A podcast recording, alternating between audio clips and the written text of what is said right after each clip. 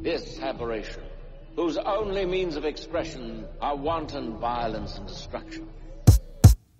Them niggas get on y'all ass, y'all play with me like game worse. Tryna gossip other blocks like y'all ain't said my name first. He a junkie, he ain't shot his gun, yeah, he blame perks. Shot a video and had a shootout in the same shirt. What you know about popping out and trying to hit they face first? They like smirk your ass be dripping, better put your case first. Choking who? I heard the rumors, niggas better play slow. I don't want no niggas who you catch, I want the one I pay for. Be on his ass, he in the A, you see how long they stay for.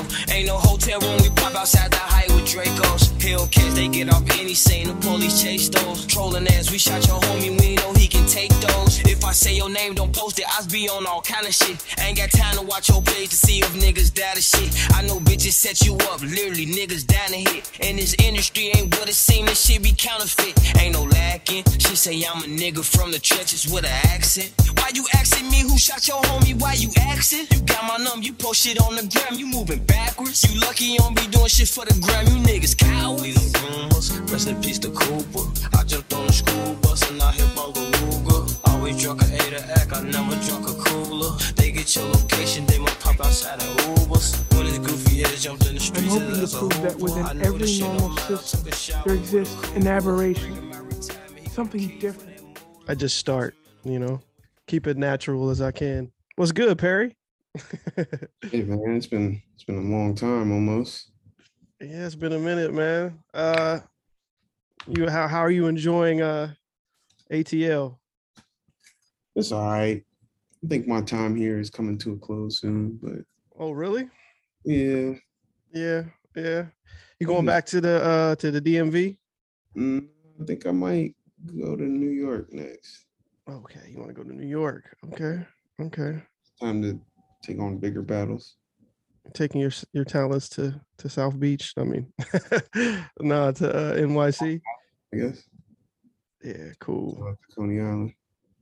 Well, I'll let you do I'll let you do your own sort of uh introduction uh for for people who don't know who Perry is. Uh who's Perry? Who are you? I'm just a guy. Uh, I'm an independent filmmaker. Truly independent. Truly. all the way. Yeah. and uh, I actually just started a new company. It's called Play Nice. It's uh, it's gonna handle all forms of media production. Uh, it's something. It's something I'm trying. I want. I want to. I want to do something a little different than just, you know, try to get someone else to believe in me. I want to build some stuff up. Maybe believe in some other people see where that takes me. You know what I mean? Yeah. And see, that's that's one of the reasons why I feel like uh, you know, me and you sort of uh connect somewhat on that tip is that idea of like not like allowing or waiting for someone to sort of give you you know permission right? For someone to sort of stamp you uh to do some shit you know? Um obviously for in my case you know i've actually uh i've actually had sort of moments in my sort of filmmaking journey screenwriting journey um where people have like sort of like attempted to do that for me like you know um but once i actually was faced with the the reality of that uh i was like nah you know what i mean like Yeah. I, I was quick to be like nah like um Yeah. because i just knew what that meant you know what i mean? I knew i knew what that i knew what that entailed like and it was like i always i really do have and i feel like i feel like and again i know it sounds pretentious but i do feel like there's something to sort of like being a true artist that has that sort of like independent spirit where it's like not to say that like you should turn away uh potential you know uh opportunities that give you money uh stability um that are bigger uh but I always ask people okay cool do those but ask yourself at what cost you know Right. um because i feel like i feel like a lot of people are just willing to sell out really quickly like a lot of people are and they don't really understand um they don't really understand what that means Right. Like, they don't really under they don't really grasp in their mind like what exactly uh that looks like in terms of like a long term, let alone a career, but artistically, like how they create shit. Like uh because I know so many people who have that. Like I have so many uh associates. I don't even want to call them I don't even want to call these people peers, but I guess they kind of are peers. Uh but but I know so many people like that who have these careers that I'm like I don't want that. like I wouldn't trade you like you know, I wouldn't trade positions with you regardless because um I just know the type of uh yeah, I just know the type of path and I feel like we're similar in that way at least from what I can ascertain from just talking with you since sort of like knowing you is that like uh we both kind of need to sort of tread our own path you know what i mean? Like because it's important it's important to be able to sort of uh i don't know like be the I, I say the same shit all the time i know this but be the engine of your own sort of situation the engine of your own art you know what i'm saying like uh what's what's the purpose of doing this what's the ter- what's the purpose of being in sort of a creative pursuit right if you can't control your own destiny to some extent you know That's kind of why Mhm. I decided to do what I'm doing now. It's like I'm kind of separating the idea of like creating something from like creating a piece of art in a way. Mhm. So like I do enjoy the process of putting together a crew and we have to go do something right and that uh, completed and then getting a check for it. You right see what I mean? Yeah. Like whatever that may be for this client, whether it be something commercial, whether it be, you know what I'm saying? Because that will fund your ability to just do the thing you want want to to do. do right So that's really the the angle I'm taking now. I'm really trying to just like uh I think you used to say this all the time. Benicio del Toro, one for them, one for me. Yeah, or Guillermo, Guillermo del Toro. Guillermo, yeah, yeah, that's yeah, yeah, yeah, Benicio, Same shit, whatever. Same shit. No, it's not. But uh, yeah, yeah. Uh, and Guillermo does do that, you know. And I was funny because I was talking about uh Guillermo del Toro uh with my friend Richard, who's a filmmaker on my last podcast, and talked about how like him and how I have we both kind of come to the sort of same realization about him is like is like the, like we respect him like as a craftsperson and I guess as a director on some level, but like he's one of those directors where we sort of kind of realize like we just kind of like outgrew that guy. Like, you know what I mean? Like, and I feel like that's an important aspect to sort of like uh people being creatives too. Like I feel like it's like there's a lot of things that I feel like are excite you when you first start, right? But as you continuously grow and as you continue to sort of evolve, you know, artistically and and like there's you're supposed to change. Like you're supposed to look at, you know, re-examine things. Some things you initially will not fuck with, right? And then later on in life, you're like, no, no, actually, I really do fuck with this. I just wasn't at a space where I could. And then there's stuff that like it's the opposite, where it's like from the jump, it may have even got you excited. It may have even got you to to go down certain paths in your own work, right? But now that you look at it, you're like, yo, like what was I what was I on?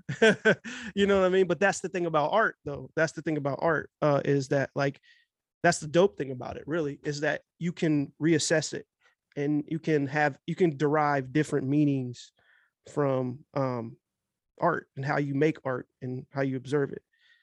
With that said, down with the king.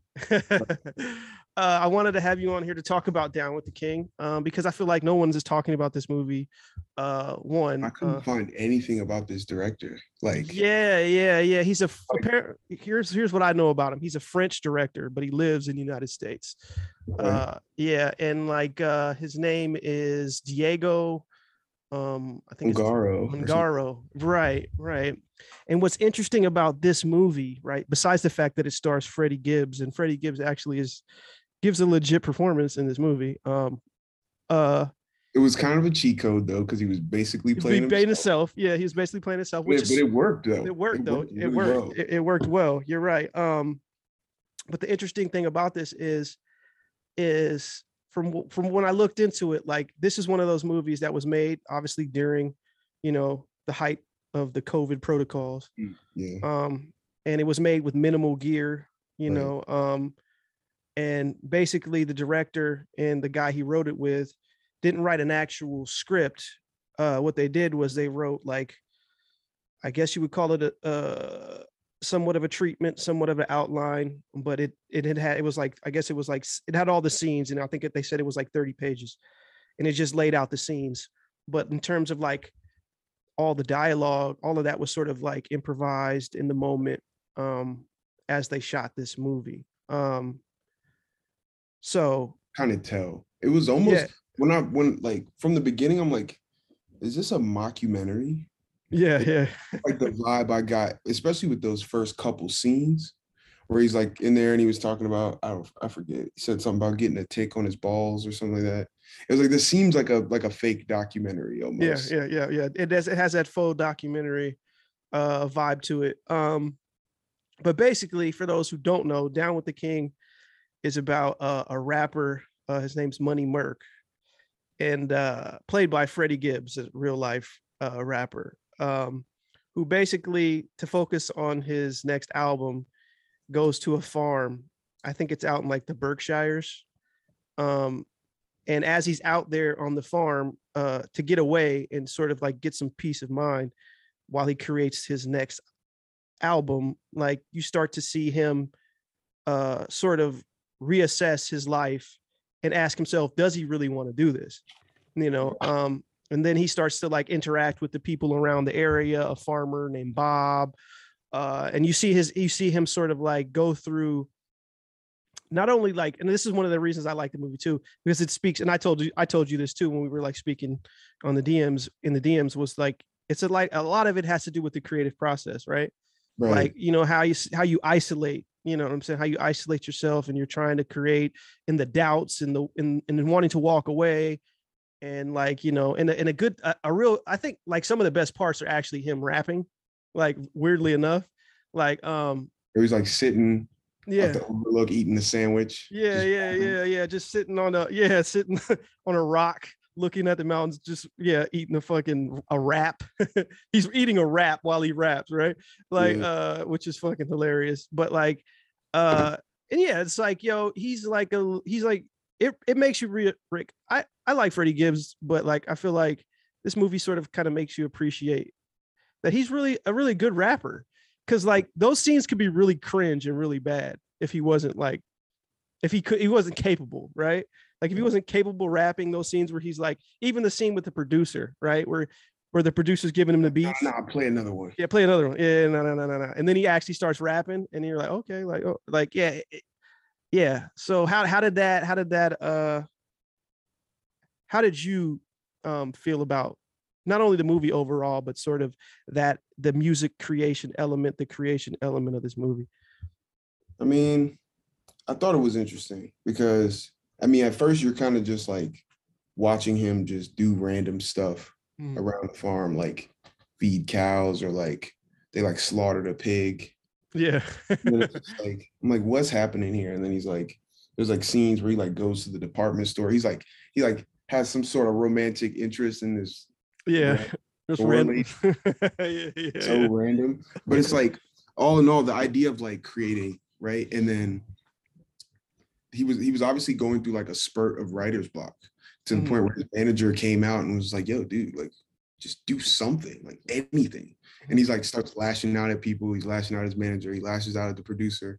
He just kind of like feels stuck, I guess. And then there's that one moment where he's like kind of in the room by himself. You know what I mean? And he like spits a fire ass verse, and then it's like, Mhm. okay, sometimes that's just what it takes. Like, yeah. like take a step back from everything, maybe having the materials in front of you, but just taking a step back from everything. Because like, what is the manager gonna do other than tell you you got to do something? right. He can't tell you what to do. Even the producer is just like, hey, uh, do you really want to keep rapping like this? He's like, let's try something new. It's like, bro, like, yeah yeah he's like i make your beats and and, and honestly um that is a good like when he says that, you you you you really see it. It does a good like when when Freddie Gibbs char- Mer- Merc, or however you want to. I don't even know what his real name is, but but but but uh uh when when when Money Merc is like he's listening to the beats, and after he does a freestyle, like you said, he's freestyling as he's over the beat, basically making the song, writing the song in real time. Um, he tells the producer like, yeah, you you know, I'm the one who makes your beat, and when you you you really get the sense of that, like from that scene, right? Because it's like hearing the beat first, right? You're just like, okay, mm, but then hearing him over top of it, it's like a totally different thing. Right. You know what I'm saying? It like shows you in real time what he like what he means. Where it's like, oh yeah, it's like, yeah, okay, you you provided the canvas, but like I had to paint. You know what I'm saying? Like I had to put the, you know what I mean? Like it's just or a notebook, right? And you just this is before I've written anything down, it's just a blank canvas. Even though it's a yeah, it's a beat. It it it weaves with the sort of tapestry of of sort of what he makes. But at the end of the day, it's on him. It's not on the producer. The producer can only because we, we all know that. Like it doesn't matter how hot the beat is, you could be garbage. You know, you could be trash, right? Like um, it, it's it's it's really the artist. You know what I'm saying? So, and yes, there's an art to to sort of being a producer, most definitely. Um, but in this scenario, in this situation, um, I just felt like that was effective. Like that was a, an effective scene. Um, and again, like this movie wouldn't work if Freddie if they cast somebody like I don't know a lesser sort of uh a charismatic rapper because we know there's a lot of rappers who are super super uncharismatic you know what I mean like in Yeah. terms of like yeah just weird like if you couldn't put like uh Playboi Carti in this movie like, Yeah. like I don't think that would I don't think that would go well you know what I mean like uh So, I, His you know. name was actually Mercury. Mercury right Like God. you're right you're right you're right his mom he's he named it. Yeah, he has this goofy ass statue, but he Yeah. named as he says his mom named him Mercury. So you're right. So that is his real name is Mercury, in which he derived his name Money Merc from. Uh, yes, good catch, good remember. Um, good. Uh, yeah, I just I don't know, man. Like, I like that. I want to. I mean, I honestly want to see more shit like this. yeah, You know what I mean? It's kind of inspiring a little bit because it's like, like the combination of rap and films has kind of like a rocky history. yeah, What's Yeah. the best rap movie ever? You know what I mean? Is You- Eight Mile? You know what I mean? yeah. It's really the bar is kind of low. Yeah, the bar is kind of low. you Richard know? died trying. You know what I mean? Yeah, Like, yeah, yeah, they're kind of like cut from the same cloth, basically. Like, yeah, you know so it's like this was kind of like a an, a different angle on it which i Yeah. you know what i mean it's like and it kind of made me think like damn this could be a thing that goes elsewhere. Because you got the rappers that turn into like actors. Hmm uh ice cube ice t you know what i mean? Even tupac was an actor. Yeah, it's just like but it's just like a movie about rap starring a rapper that's like hyper realistic was like something I don't know if I've seen before. Like I can't place one. So I think it was kind of like new territory in that regard. And that's I do think that is like an inspiring thing. makes me think like, damn, what angle could I take on this if I wanted to? You know what I mean? Yeah, yeah, there's definitely th- that. I got that that from this too. It was definitely interesting to see um a movie in this genre. I mean, because it does fall in the rap film genre. Um that doesn't that doesn't go down the typical uh routes that we usually see, you know. Um it's not really it's it's not really a story about like you know like when you look at Eight Mile and Get Rich or Die Tryin', for example, like that you just uh, uh, highlighted. Uh, those movies are basically backstories of the artist, right? Like this is like a story of an artist who's sort of on his way out. You know what I mean? Like he's he's already had a success. You know, he's he's doing he's doing his maybe his last album. He's already contemplating leaving rap. You know, he Yeah. literally tweets that, and his manager flips the fuck out. Shows up at you know shows up at the farm, like why did you why did you tweet that? What does this mean? Um, uh, because he's contemplating quitting it all, right? Um, this idea that like you can like ha- tell one of these stories with one of these, you know, uh, you know, that's centered around a, a rapper in a s- and somewhat around rap, and have it be sort of uh about someone wanting to get away from it, um, someone um dealing with sort of the realities of what it is. Like he even mentions like, you know, like what other genre do you have to worry about getting shot or somebody trying to take your chain? You Right. know, uh like, you know, it, it just took it took liberties uh with the form um that we just don't traditionally tend to see. Um and then that way, yeah, it was exciting. Like I was like, okay, like I like I like where this is going because you know there's always a question is when you see like a rapper being in a movie, you're always like, okay, is this like a real movie? you know what I'm saying? Or is this like Killa Season or some shit? a classic, by the way. You know what? It's always and it's always a French guy that's doing something like left field, Yeah. Mhm. kind of like, oh, this could be a different angle in this genre. You know what I mean? It always Yeah. ends up being that. Right. Because if imagine if like somebody like Benny Boom was to direct this, it would be a totally different movie, dog. Like Fucking would- one- joint director he did, uh he did the two. Who did he do? Superfly. He Oh yeah, yeah, yeah, yeah. The, the Superfly remake. Oh, but you know what was a good one? I'm like looking through a list right now, so I'm kind of Mm, You go ahead. uh, Hustle and Flow. That was actually a good one too. I think. Did you like Hustle and Flow? Um, I'm like a little agnostic on the hustle and flow because, like, could say I like it. I can't say I dislike it, right? For sure. Um, but I also don't. I don't know. It's the Craig Brewer aspect, and I know that like Craig Brewer is sort of not. It's not really his fault, right? But like Craig Brewer has become. And this is more about Craig Brewer's filmography as in totality, not hustle and flow, not not to like uh segregate hustle and flow if i'm looking at hustle and flow just as a film by itself right and and not really tagging on any of the extra you know shit when it comes to that that filmmaker Right. um i would say yeah it's a solid movie like i like it it's a real movie you know what i'm saying it, it's definitely uh a, again yeah you would have to you would have to say it's one of the sort of uh better made rap oriented yeah, films. Right. Yeah. yeah, yeah, yeah. And, it's, and it does it, it is a legitimate film. I think it's like shot on 16 mil. Um, Right. you know, has Terrence Howard as the main star. Yeah, it it definitely it definitely um is one of the better ones for sure. Yeah, Isaac Hayes. Yeah, Isaac Hayes. Yeah, yeah. That that Memphis, it had that Memphis, because Craig Brewer's from like Memphis, I believe, or Nashville, one of the two. Um, and like he's from that area, but it's just weird that he's sort of been and this John Singleton is the one who sort of like created Craig Brewer's career for most part. I mean, not to say that Craig wasn't doing things because he did have a movie called like The Hungry and the Poor before that. It was like a black and white, really true indie movie. Um, and then I Okay. get yeah, yeah, it's hard to find, but it's out there. Um, and uh, yeah, then this when he put this together, I, at some point, Singleton, you know, attached himself to this project in a sort of like, I don't know, like a a, I don't even want to say. I know he produced it, but I also feel like he sort of like put his arm around him and sort of like you put him on. You know what I'm saying? So it's like now you look at Craig Brewer's career, and it's like he's become the white guy that's okay to direct black stuff, which is very weird. like you know what I'm saying? Like the studio will be like, bring in Craig Brewer, some black stuff, it's some you know some black shit.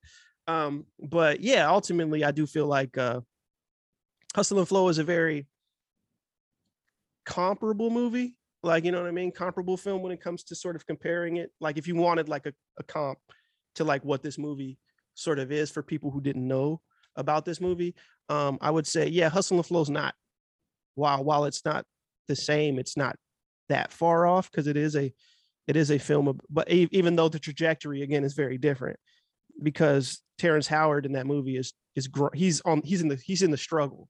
He's like literally a pimp trying to make it into the rap you know you know into the rap game um as opposed to this is again like M- merc is fairly successful and Right. uh at pretty much at the top of his career And and they like referenced him like having hits already. yeah already having hits and and already having people like you know talking about him hating on him and shit you know like he's always like that's another aspect that i like i like that they incorporated sort of like the social media shit where Right. he's he's like on his phone and he's like not only is he on live like talking to people Yeah. but he's also like watching videos of people like like that video where that guy was like i better not hear anything about the streets you're in a fucking mountain da, da, da, da, and he's like yelling at him. He like likes the video. He like hearts it, uh, which was I like that. I was like, if I don't know, if, I don't know if you like noticed that, but like he like liked the video. I don't think I caught that. Yeah. yeah, when you I watch it, like go back to it, like he like hits heart on the video, like uh of the dude. I'm Like, definitely watch this movie again though. yeah, yeah, yeah. It's definitely a movie that like uh it just brings to mind sort of the possibilities, right? The possibilities of the medium, the possibilities of like, you know, again, like this is like and I looked into this a little bit. I looked into the making of it. I hate talking about gear um because I feel like while we know about gear as like people who try to make stuff, right? Like I feel like there's a certain type of motherfucker that always talks about gear and they're annoying as fuck.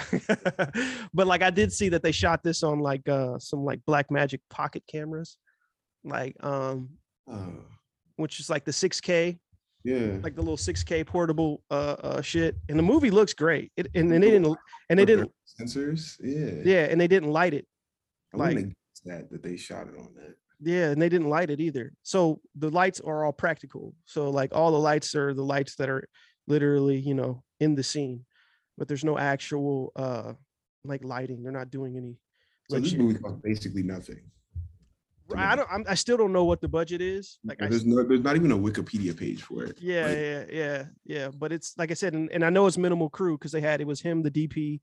Um, I don't know how many people, how, how, but like apparently that was like, and he has another movie before this that like, I think you can see it. Uh, let me check. I think you could see. I think you can rent it.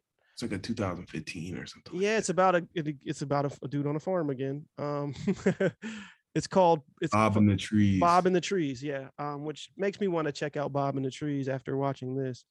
Um, it's from like 2015. It stars Bob, who's Bob in this movie. Um, and like apparently that that farm that Bob's on is literally his farm. Yeah. Um, and the filmmaker uh lives out out there. So like yeah, this shows you how how like indie and like really like right. Like this type of movie is. He's like um, ordering Blackmagic cameras and being like, yeah, let's let's make yeah, them. let's do it. Let's make a movie, right? Um, and and and like honestly, like his DP, uh, you know, apparently, you know, he's a he's a seasoned director of photography. He knows what he's doing. Um, because this movie does look legit. It does look like it doesn't it doesn't look like some bullshit. You know, what I Right, mean? right. No, for sure. um it definitely has a locked off feeling you know even though it, it is like sort of you know like cinema verite in some ways. It's not like shaky cam and like right. it, doesn't have like that it, it feels faux like a faux documentary in some aspects but it, it's not shot like that though. Like you know what i mean? It's not shot all like in your face you know like urgent the way like sort of a lot of the faux documentary shits so are. crazy they shot that on Blackmagic stuff. Like, I just wouldn't have guessed that. yeah 6k you know? Um, And everybody's been talking about those too. Like, no they're they're great uh they're they're pretty great i mean we got to here's one thing i know about it and i promise i'll get off gear for the people that are listening to this like shut up about gear um but here's like people forget that Blackmagic as a as a company they make cine cameras right. right so they're designed to shoot movies it's not like you know when people make all you see a lot of movies people people make a lot of movies on like the the DSLR cameras the like the Canons and stuff like that where like those are dual function because they're supposed to take pictures and they're photography cameras as well right? Like Blackmagic is not they're like no they make from the from the from the inception of that company they've been in the business of making cameras for filmmaking specifically. Uh so like yeah yeah those are those are those are and, they're done at they're making them at a certain price point you know that's a, a much more affordable you know and and then Yeah, like then like um, something like a red camera you know what i mean some shit like that like so yeah yeah it's like but it shows you the possibilities you know one of many you know um people always talk about shooting on iphones and shit which you do and i have seen some fairly impressive movies uh looking movies on iphones right shot on iphones but um there's other options too you know Right. which speaks to sort of again what you were talking about when we when we at the top of this with, with this idea of like you know wanting to sort of do do it yourself you know what i mean wanting to sort of not wait for someone to sort of uh give you the the the, the go ahead right uh we don't there's there's options you know what i'm saying movies like this you know um show and remind people that there are other options out there. Like you don't have to just sit on your hands and wait for these people to give you the okay or wait for somebody to give you money or none of that stuff. Like there's so many aspects to putting together a thing, get mounting a mounting a film and making shit, you know. Um yeah, yeah, I feel like yeah, I just felt like this is an inspiring inspiring movie. Uh yeah, I don't I don't I don't know much else to say other than for people to sort of if you haven't seen Down with the King, definitely see Down with the King. I I, I would recommend this. I don't know. Would you would you recommend this, Perry? Or Yeah, I'm gonna watch it again, actually. Just cause like like I said, it's like kind of like it's like a new take on this genre, basically. It's like a or a subgenre, whatever you would call it. Mhm. It's like it's like I don't know. It's like the- it's like a merge between like something like Hustle and Flow and like Snow on the Bluff, but like in the mountains with Freddie Gibbs. Yo, that's that's what we really should have. We damn, I'm glad you. I really want to talk about Snow on the Bluff. So I've seen that movie so many we- times. I've showed it to so many people Yeah, just so I yeah, could let- rewatch it. let, let's talk about Snow on the Bluff because it is it is a related film in, in some ways. Um, And it was in Atlanta. and it was in Atlanta. Um, and it's the guy who made it is a very interesting guy. uh, uh, wow, what? So, Perry, since you've seen Snow on the Bluff so many times, Yeah. describe what Snow on the Bluff is to So those who are unaware. There's a guy named Eric Snow. And the first scene is him like robbing some college kids trying to buy drugs in the hood for their camera. And then he gives it to his, his friend and he says, Hey, no matter what, keep this motherfucker rolling. he was like, no matter what happened. And they pursue to do, they proceed to do all types of things. He shows you through, he's like, this is where my first baby mama got shot. This is where my second baby mama got shot. It's like, bro, what? It's just like it gets even more and more ridiculous towards the end, where it's just like you don't know what happens to him. Mm. And like it's just like when I first saw it, like I wanted to believe it was real so badly. Yeah, yeah. Like, this is real. Like, there's no way this is fake. Like, it's too well done. Like, he was just too raw and authentic of a character. Like, they had just found a guy Mhm. that was such a perfect character who he was that they just followed him around and set up little things for him to do set up a beef with some guy all this all this stuff and it was just like yo it seemed so real Yeah. This is what I imagine they have on YSL. Right. Right. but they don't. Like it's so free YSL. But like you would think they would have like a movie like Snow on the Bluff is what Right. like the indictment depicts. found footage Yeah, playing- like all of this shit that they're doing in Snow on the Bluff, all this incriminating evidence that they're recording themselves doing, all the robberies and crimes and all this shit. But yeah, Snow on the Bluff is actually like uh it's one of the best found footage horror movies. That like like I don't care. Like I put Snow on the Bluff up next to like the shit that people always talk about, like Blair Witch or like fucking Cannibal Holocaust or you know, you name a fucking very popular uh found footage movie that people are like, oh, it's so good. Fucking uh what's the other one? Uh the the, the ghost one, the ghost one. oh the uh, paranormal activity. Paranormal activity. Like I would The put Snow on the one only. Yeah, Only yeah, the yeah. Only the first one really is is is is on that tip. But like, yeah, like you gotta Snow on the Bluff is worthy of like being put on that tier because it's so effectively done. Like you said, you believe like that this is a real like like Yeah, I authentic. think when I first saw this, I was like 18 or 19. Yeah, yeah, yeah. I was saw. like, yeah, I wanted to believe it was real so bad. There's no way they just faked all of this. There's no way it came out this realistic.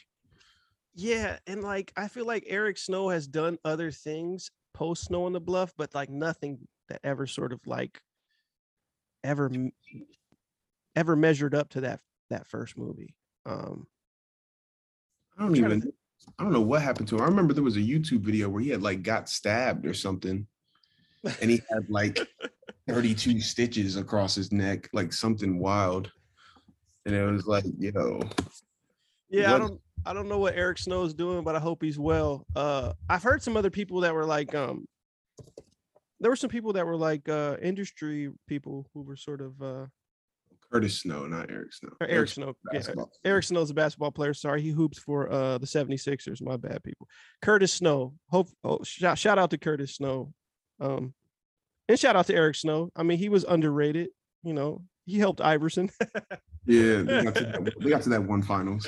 yeah, yeah, he was underrated. Like, um, uh, but yeah, Curtis Snow was like one of those people who I thought like he'd be bigger if he was more. Um, and this is and this is what I can say. It's like you're like it's real, but I feel like while it's not Snow on the Bluff's not real, Yeah, it is real. right. Like the aspects of make who who Curtis Snow are uh make that movie what it is.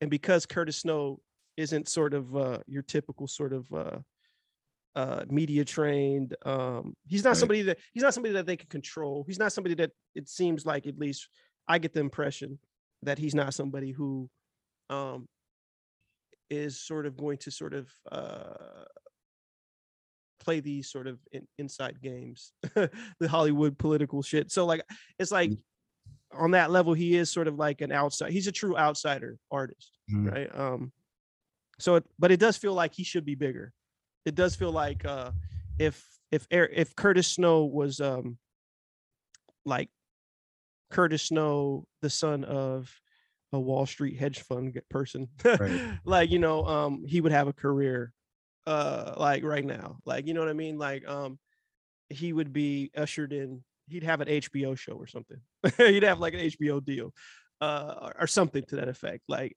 uh but because he's really not because he's really of a certain he's really from atlanta he's really from the bluff right. uh by the way have you been to the bluff since you've been in atlanta Oh, sir.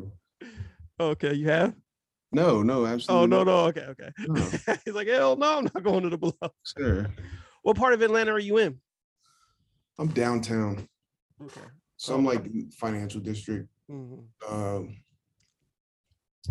so uh, in the evenings, I bartend sometimes. Yeah. That's a good gig, especially when you're downtown. You know, yeah i remember you telling me about that um it's cool. and basically for those for those who don't know um just for the sort of perry perry truman uh lore uh your your move to atlanta was basically like you went to atlanta to see kanye and you No, no, no. That's funny. and you just stayed to shoot a music video, and I just never left. you just never left okay It just was like, it was just a much more conducive environment for me to like be successful. yeah that I was just like, and I mean, I also had some support at the time for a Mm-hmm. short period of time, but it was like a very quick process of being able to like, you know, get working. I mean, it's not, it's way easier to get a Get a job job. than it is up north. yeah right Just get a job. Oh, or get, you don't like this job, get another job. Just, just Mhm. work. And it's just like, now I'm getting to a point where it's like, okay, uh, so I've launched my company. It's uh, it's called Play Nice. I think I said this already. Shameless plugging. no no plug away plug away play nice play nice Playnice.co. there you go oh you got the you got the uh little qr code that's. Yeah, oh, yeah. Oh, and I'm littering these through the city. Like Mm. I'm giving these to everybody. And I'm telling everybody, yo, I have a media production company. Like we can do all levels of media production. Like whatever you want to make happen, I'll plan it out and make it happen for you. Right. You know what I mean? Yeah. And it's really just like kind of the idea of like on top of like building a network, you're sharpening your skills and you're making money doing it. It's like I just before I was just like too like I don't know if it was like pretentiousness or just like not wanting to do that or like I don't know. But now I'm just like so willing to do it. And it's just like it seems like it's working now. So it's like I'm gonna just keep pushing it, you know? Yeah, I mean, I feel like a big as a big aspect of like doing doing anything is sort of getting beyond the point of like, all right, well, I need to just put myself sort of out there. You know, Right, I right, feel right. like I feel like that's like a hurdle that everyone has to cross at some point. Um, Yeah. like you're like you just have to sort of be, all right, well, I'm gonna put myself out there. Um, so that's good. That's good, man. I'm glad to hear that like you were able to go to Atlanta and sort of thrive a little bit and be able to sort of like uh I mean, I, I feel like I feel like for you, I don't know. I like I just feel like where you were at before was probably hella limiting, right? Yeah, Like absolutely. you know what I'm saying? And now being there, you, in a very small box. yeah, I feel like now that you've been outside of it, you kind of see, oh, like there's possibilities. It's a bigger, it's a bigger world we live in, and now you're like, okay, well, what's the next move? Yeah, yeah. uh I don't- I feel like see here's the thing too like as somebody who lived in LA um um and like moved away like that was that was one of the best things for me to be true to be honest like is to like to live there then then go away and then sort of like gives you perspective in right. a way that you didn't have that I didn't like I kind of had but like not really in terms of like you know um it's always different when you actually are have your feet on the ground and you're really seeing things in real time right like uh it's sort of like let me know um okay like you don't have to be stuck because LA again oddly enough uh for years for for the majority of like of my life I've always heard you know these things about like location location location right? Like where you're at is hyper important when it comes to sort of like having a career path really in film specifically but you know in other other other arenas too. They say it's better to be in new york for certain things whatever. Um and i got to really see that up close and say oh yeah not really like yes and no. Like it, it makes sense for you to be there when you need to be there. Like for example you were in the dmv you came out to atlanta because you needed to shoot a video out there right? Boom. That led to you staying right? But ultimately like you you got that video opportunity while you weren't even in atlanta. Right. you know what i'm saying and it, it's that once you sort of start to see those once you start to sort of connect those dots in your mind you start to understand like oh yeah like this location shit is overblown. Like it's important to be there when it's important. Like you know oh, during the pandemic i've been you know been to los angeles quite a few times but like i always tell people like i love la but like i the necessity for me to to to to be there is not it's not really that big of a it's not high on the priority list anymore. Like as when you know as it at one point it was um, when i lived there for a few years uh, it's just not anymore. Like I feel like I can move and make it shake, especially with shit like like look like now we're on Zoom, like especially the way the technology in terms of like communi- communications technology has evolved. Right. Like there's not a really that big of a uh, importance on being tied to one location. Like the most important aspect is sort of like if that location is living in that in that location is leading to sort of you struggling more than you need to. Right. You know what I'm saying? Like, like that's that's the thing about Atlanta. I mean, Atlanta's a far cheaper, cheaper place to live, right? Even though it's even though it's getting more expensive, but but um, in, in comparison to a place like where you lived before, I'm pretty sure Maryland Um, was far more. But Yeah, bro, yeah, insane. It's actually insane. yeah, yeah. That's what I mean. And I could never live where I live now. I could never live in a place like this, DC, doing what I'm doing. yeah, like where I live now, like what I pay Right. Yeah. Yeah. I have a garage, upstairs, a downstairs, a balcony, like Right. two uh, a bathroom, a half bathroom, like uh, multiple rooms. Like I couldn't get what what I pay now. I couldn't get a studio, like in L.A. because I lived in L.A. and I know what I paid for in, L.A. and I paid way more for a smaller place than what I have here. Um, and that's part of the thing. It's like you got to like, especially as an artist, dog. Like you know, and and that's a big theme and motif of of sort of mutual aberration society is is about like the art life right and and sort of like that idea of the concept of that right but like as an artist like it used to be those places that are like known as the hubs of sort of like like the LA's in New York uh, like when we were growing up when we were young those places used to be able used to be able to go to a place like New York City and be an artist and get like a telemarketing job and live Right. that's that's no longer real Yeah. that's not a real thing anymore um so it's important for people to sort of really understand that like is to be like yo first you got to take care of sort of get keeping a roof over your head right um Right. and having sort of a, a maintaining a, a, low enough overhead so that you could still pursue you know your sort of uh artistic you know pursuit which is like you know what whatever that is if you're writing you know if you're making movies if you're painting i don't give a shit what it is if you're a musician whatever you know to tie it back into the sort of uh down with the king thing. If you're an artist, you make music, whatever. Like one of the priorities should be okay. Like, well, what's my day to day like existence like? Like you know, because you have to take care of that um, in order for you to sort of be able to do anything, right? Because it will occupy living in one of these big cities, right? If you're not like doing well, like if you're not a rich kid, like who has like sort of parents and like people taking care of you, um, then you're going to spend the majority of your time that you could be devoted to creating shit to sort of like running around hustling to keep the lights on. Yeah. You know what I mean? Like, um, And that's And- why I think even like with the I hate to bring it back to Kanye, but the thing that he did, I mean, obviously, I don't think he has that place anymore, whatever it was in Wyoming, that ranch. oh yeah, Or yeah, like- Jackson Hole or whatever.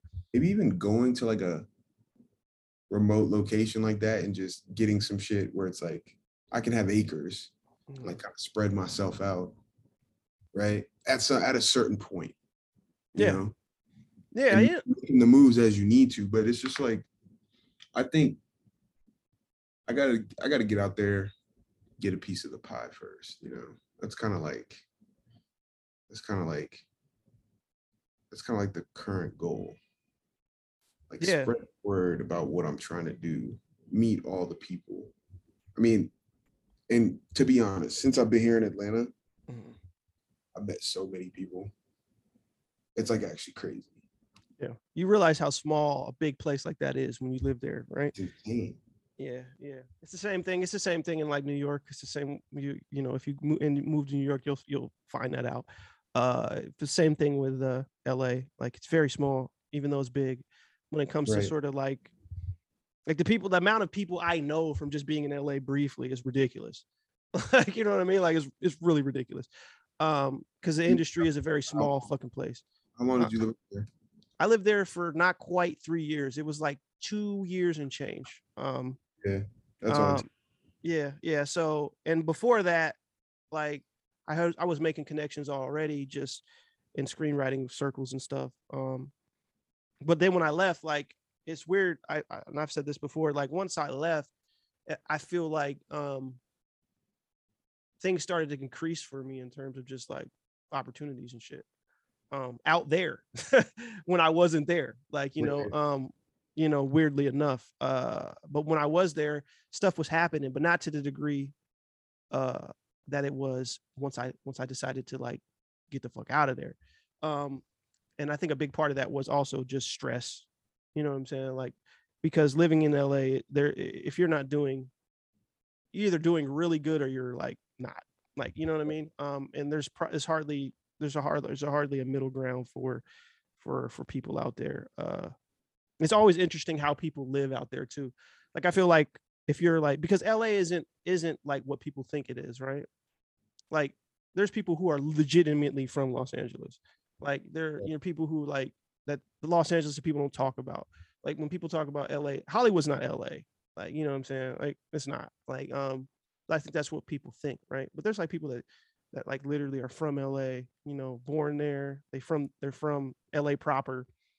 Um but they've lived there their whole lives and they're not like, you know, like a lot of the sort of, you know, what they now call South LA, which you used to call South Central, like uh, a lot of people I feel like they've grown up in that so long that they don't know like how crazy it is, right? Like you know what I mean? Like like they don't realize like oh yeah this is what they do to keep the lights on um and they're not you know i'm, I'm talking about people who are working class you know who are Right. working class or poor who've lived in la their whole lives right uh like i feel like there's a distortion there because it's like when that's the world when that's sort of what you've come up in right you don't really notice like until you leave until you leave that place how like crazy it is that you have what the things that you have to do just in order to keep sort of the lights on out there um because again it used to be a time where people could move out there and get a house and it wasn't nothing. Try doing that now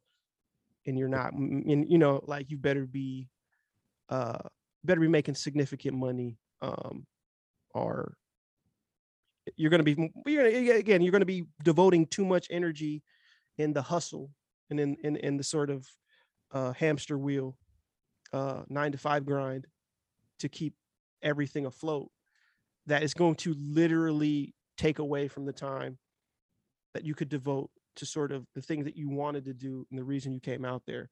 Um, so yeah, if you can live adjacent, that's cool. I mean, but I just don't feel like I don't tell people to move anywhere anymore. I tell people to do Right. s- do what do what makes sense for you. Um, if there's a path for you to go and it makes sense, do it. You know, the less like you're young, you have you don't have any kids, you know, like you're not married or anything. Like if there was a pathway that presented itself that made sense for you and it was going to give you money and you stuck it, I was like, go ahead, go for it, you know.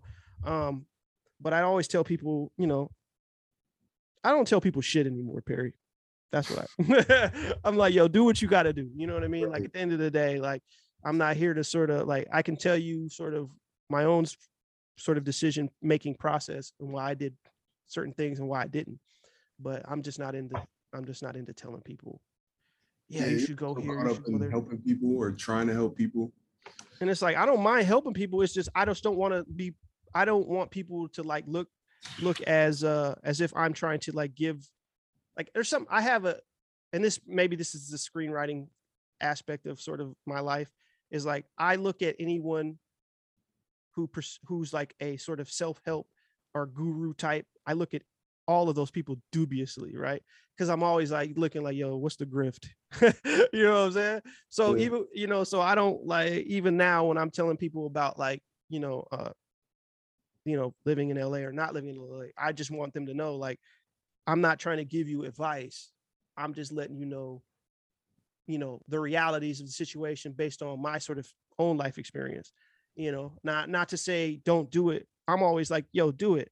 Because at the end of the day right uh and i said this to richard on on the last episode i said people always talk about and i was talking about it right like people always like to tell people not to do things because they always bring up the the thing of like well what are you going to do uh to survive? And i'm like well that's that's kind of a uh an irrelevant sort of point to make because everyone is factoring in their survival uh regardless. Like you can't not. Like you know what i'm saying? It's it's one of those things that like no matter what you're doing right it's an it's an unavoidable uh element that you there's no putting it off. Like Right. you got you you got to have to figure that out. Regardless of where you are where you you got to figure that out. So like why are you bringing that up? You know what i mean? Like you're just it's, it's it's almost like you're bringing up obvious things to sort of like um, it's almost like projection right in a way it's like it's people projecting their own sort of like reasonings and rationales onto you as to why they wouldn't do something right? Um Yeah. it's like well i wouldn't do it and, and there's why and it's like okay but we all have to deal with that. You have to deal with it. If you lost your job tomorrow you'd have to deal with that. Where, wherever you were at if you're in texas you'd have to deal with that. If you were in la you'd have to deal with that. So it's just it should be presupposed right? It should be presupposed that you have to survive you have to keep the lights on okay boom so like let's leave that out of the conversation when we're talking about sort of people's decisions and choices like and just talk about the decision and choice and the reasons why and the reasons why not. But ultimately the ball is in your court as an individual to make that move. It's not in anybody else's court. And like at the end of the day like what are you going to sacrifice? You know like um if you really want to do something you're going to do it. And if you're not you're not. And i feel like you know we live in a dog eat dog society you know because you know we are you know take a shot we it's capitalism right? But but um you you know i feel like again like this type this type of like creative life is really a calling and it's really like one of those things where it's like you're either going to do it or you're not. Like i feel like for most people like and i could and again i'll speak for me fuck most people like again because i don't want to you know um make generalizations here but i know for me um i'm going to be doing this regardless. You know like uh i will be making things regardless. Uh so it behooves me to sort of like go all in on things you know what i mean? Um uh and follow sort of the eventual path that that takes me. Um because uh like for example like this podcast even right i had started this right and i had stopped it because with the intention to restart it right Um, I just had a lot of stuff going on, and I was like, all right, well, I'm gonna come back to this. In the interim, while I was doing other things, like literally, I I, I got paid to write this TV pilot. You know, I was moving into a new place. I had all kinds of stuff going on in my life, just a whole bunch of stuff. Um, a, a guy, a screenwriter guy uh, that I know, Jay, he reached out to me and was like, "Yo, man, let's do a podcast, right?" And a part of me was like, "Do I want to do this?" Right? Because I was gonna, I was gonna restart Mutual anyways. And I said, something made me say, "All right, fuck it, let's go." Right? So I started Buzzkill with him, um, and then that got going. Um, but I'm at a certain point in my life, and Jay, I think Jay's a little bit older than me, right? But but I'm at a certain point in my life where like I'm like, yo, if I'm doing something, dog, like I have to sort of like be all the way in on doing it.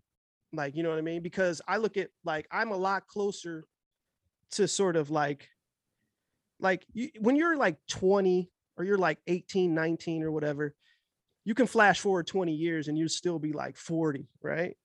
You know what I'm saying? I can't flash forward 20 years and still be 40.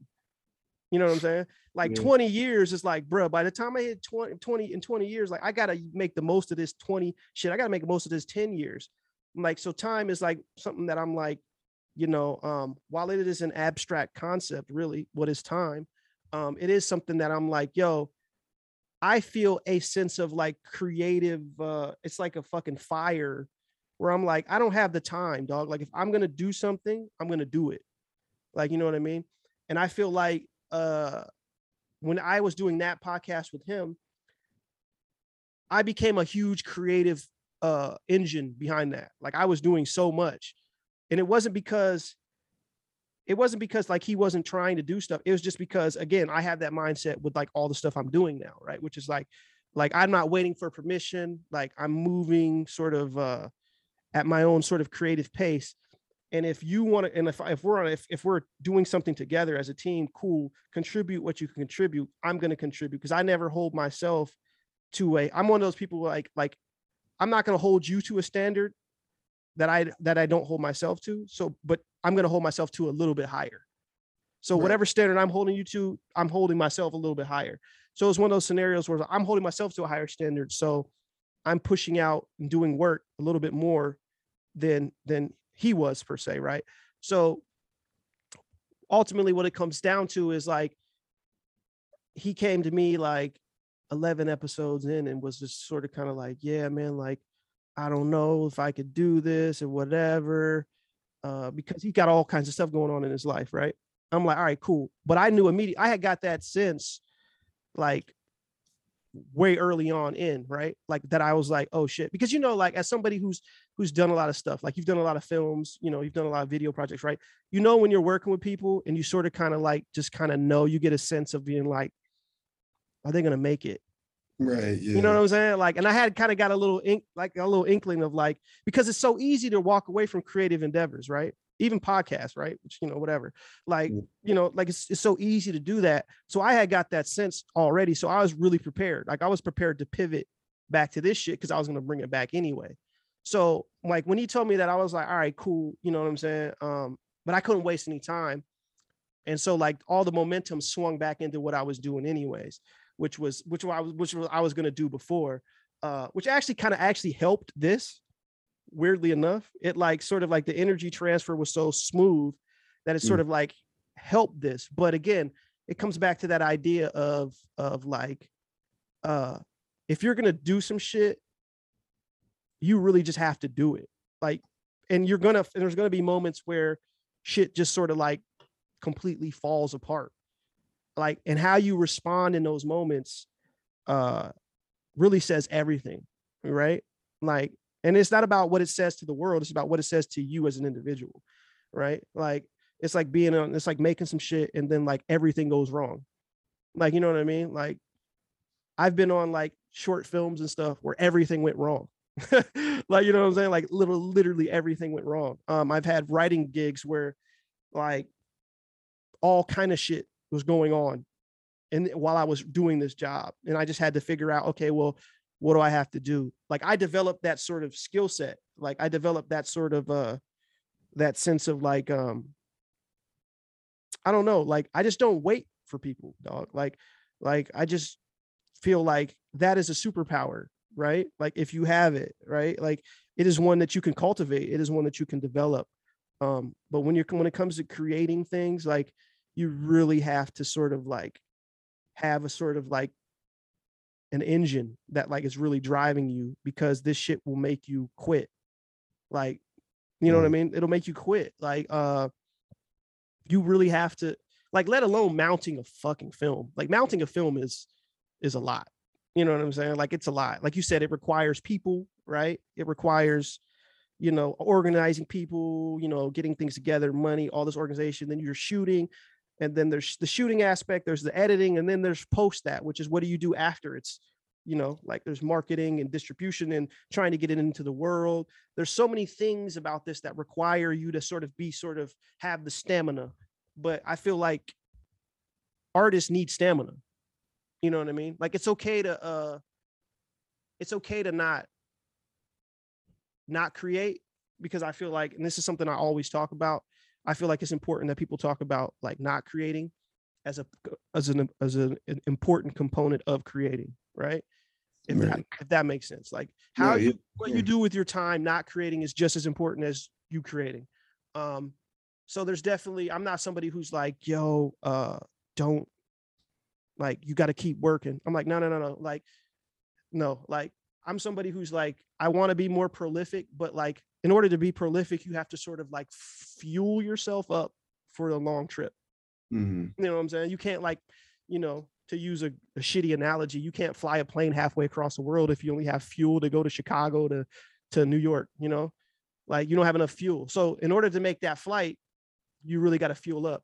And ways that you fuel up is you know life experience right? But you're also preparing yourself physically and mentally to do that type of shit like day in and day out. Like you know like um because i definitely believe you can produce i am of the thinking you can produce quality work uh at a prolific rate but there's a cost benefit thing right? Where it's like and at some point you got to realize that you're a human being and at some point you have to live life or you don't have anything else to say. You know i feel like that's the problem with all the shit now is besides the fact that it's corporate controlled and there's too many um there's too many like layers that are like serve as sort of gatekeepers in the process right? Like i call i always refer to it as filters. There's like a lot of filters you have to go through in order to get something through us through the sort of traditional system Right. right. So in the process of going through those filters you know um it, it makes you have to be you have to sort of be prepared uh to endure that shit like wait, wait, wait. But you were going somewhere else. Hold on. Because what you were saying is if you're not living enough life, you don't have anything to say. yeah And I do think the rate at which stuff is pushed out right now, Mhm. it's like a lot of people don't really have a lot to say, but there's a lot being said. said yeah yeah yeah. And that's what i was on. I was getting there. I was like Yeah, i'm glad you i'm glad you refocused me because i was definitely I'm like where the fuck was i at? Uh but yeah so so the reason i'm saying is like the filters is like like you're saying like those filters filter out what what you're trying to say to begin with right, Right. like so it's like there's a lot of impediments in your way of like sort of putting something into the world. Uh so having something to say in that system is very hard and once you get once you get plugged in right you're you're always thinking about what's the next thing what's the next thing what's the next thing i know so many people that are just making lookbooks and pitches and writing stuff over and over and over again and it's all with the with under the uh like under this sort of idea that one of these things is going to go Right. and whichever one goes boom right but it's like okay then then i'm in the fucking uh the the the the fucking factory you know like just For a year. Yeah yeah yeah yeah. Months, nine months, whatever it be. right and it's like and they're churning out shit and you're churning out shit right? And it's like but at that point it's like what do you have to say?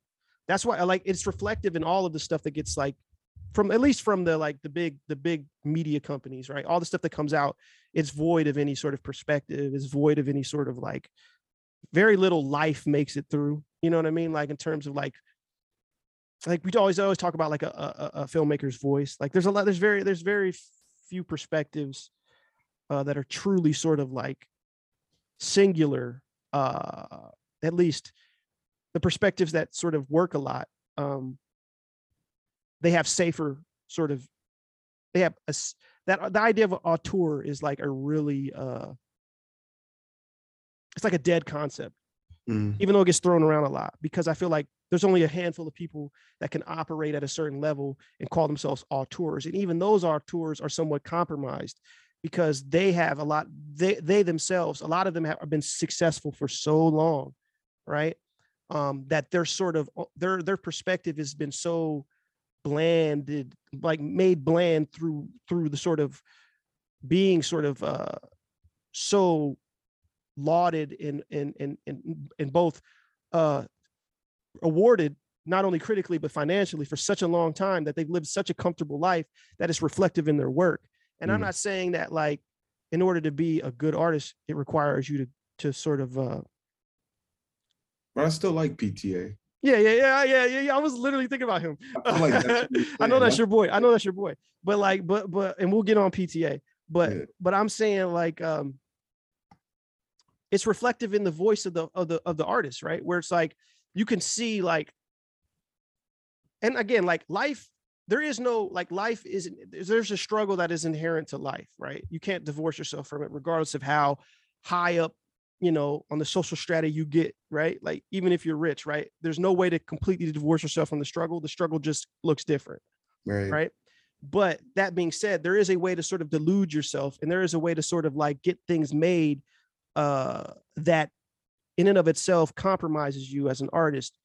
And it's like uh a lot of those guys the ptas you know the tarantinos or whatever like you know what they're to say. You know what i'm saying? Like even david lynch who's very super abstract right? Like they're doing stuff in comparison to everyone else it still stands out because it is still more personal. It is still more like it, it, it there's still it's more there's more artistic merit to this shit regardless right but that being said when you really when you really look at it though you can kind of predict sort of like the themes and you can kind of predict the sort of uh Because it's this guy. right but there, but there's but which was weird though is there's a safeness in those people like there's as, as- crazy and over the top as say a quentin tarantino is there's a safeness in his work like you know what's gonna happen. You know Right. something. right you don't feel like unsafe watching his movies like Yeah. even like you know like you knew I, I knew he wasn't gonna kill you know spoiler for anybody who hasn't seen uh once upon a time in hollywood i knew sharon tate A was little late for you now if you haven't. yeah it. yeah yeah if you haven't seen it oh well dog whatever but i knew kind of like they're not gonna kill her you know what i mean um i knew he would do something different like i just didn't know what or i knew he would handle it differently i just didn't know how But um like he did this thing this time where it was just like, mhm. when's the violence coming? right right right right right You're watching for two and a half, like almost two hours and 40 minutes before anyone dies. Well he took advantage of and this is a weird thing about that movie and i like that movie by the way uh, but what's the weird thing about that movie is he took advantage of like people's foreknowledge of the situation right, but right, yeah. but certain young people probably who didn't know about it probably watched that shit completely blind and were like what the fuck was this? what the Yeah. fuck is this like they didn't realize like oh like she gets killed by the manson family on this night but like the people that knew about that they're like oh that's a tension that like is built in Right. automatically the whole movie that he doesn't really have to do shit which is Mm. which is kind of smart like to be honey with you it's, it's very smart and i don't want to pick on like tarantino or pta because i do feel like like in terms of filmmakers go like you, there's a lot more targets to pick on and like they you know you, they're fairly consistent you're going to get something that like is But I was a will say, qual- to go back to what you were saying earlier, that like, Mhm. like Tarantino's, a lot of his movies, I liked them a lot when I first was getting Mhm. into film, yeah and now I'm just kind of like, eh, yeah yeah And I- I, Yeah, I feel like that's why it's my favorite movie uh, of his. Uh, Once Upon a is, ja- is Jackie Brown. oh Jackie Brown. Yeah, But when I first saw Jackie Brown, I was like, "Yo, this is not the favorite. My Tarantino. This is my least favorite Tarantino. Now it's my favorite." I'm like, "Yo, this is a masterpiece." It's a good one. Yeah. So like, you know, there's there's movies like that, and there's filmmakers like him, you know, who who like when you revisit their work, you definitely feel differently depending upon where you're at, right? Mhm. But to get back to sort of like why I feel like it's hard for people to sort of or, or, or the stuff that you see getting made is very void of anything. It's all surfacey. It's because a lot of it is not only is it like corporate controlled, right? But it's a lot of the movies are just about people made by people who are and Tarantino does this, but he does it in a way that's cool, right? He does it in a way that's deeper than surface level, at least. At, at least there's a there's a couple of surfaces beneath beneath the upper layer when it comes to him. Like ultimately, maybe at the end of the day, it might be just sort of vapid, sort of self, you know, but- right but but most of the but he does it in a way that's like okay like i can at least watch his shit like a lot of these other shows are are shows about other shows are movies about other movies Right. you know like it's all about other shit Right. like it's so it's like a snake eating its tail it's an ouroboros yeah, and it's Urban like- it's like a copy of a copy of a copy of a copy it's like you know the like when you watch a, a, a, a the generation loss you experience from like watching an old vhs movie that's been dubbed Mhm. over seven times right that's what i feel like a lot of the stuff that gets made in a in at least here in this country and like in hollywood like i feel like that's what most of the stuff is. Like most of it is like it feels like it's just self-referential or referential to things that are so inside you know that that that require inside knowledge you know what i'm saying? Um and that and that like they they're, they're it's just very lazy. Like it's not even about like it's not it's not even about like not holding the the, the sort of audience's hand right? Um it's just about like no it's just lazy. Like it's just like you know and i feel like you know marvel has contributed to that somewhat which is because they Oh. have a because- universe. yeah making the universe thing right and like you have you know now when they come out with a movie they just it's just they understand like people have seen 25 of these so we don't got to do a lot of you know some of the stuff we don't got to talk about right um and usually i'm all for that like i'm all for like let the audience figure it out don't hold their hand but in this case i'm like you're doing it wrong. Like you know what i'm saying? Because it's already sort of like big giant bland sort of cookie cutter factory ass made movies. Like and i feel like marvel is the biggest shit right now um and every other sort of movie is a reflection of that that's made in hollywood whether that's the intent or not. Like a studio like a24 in my opinion is a reflection of marvel. What i mean by that is their their existence as a studio is sort of a response to marvel right?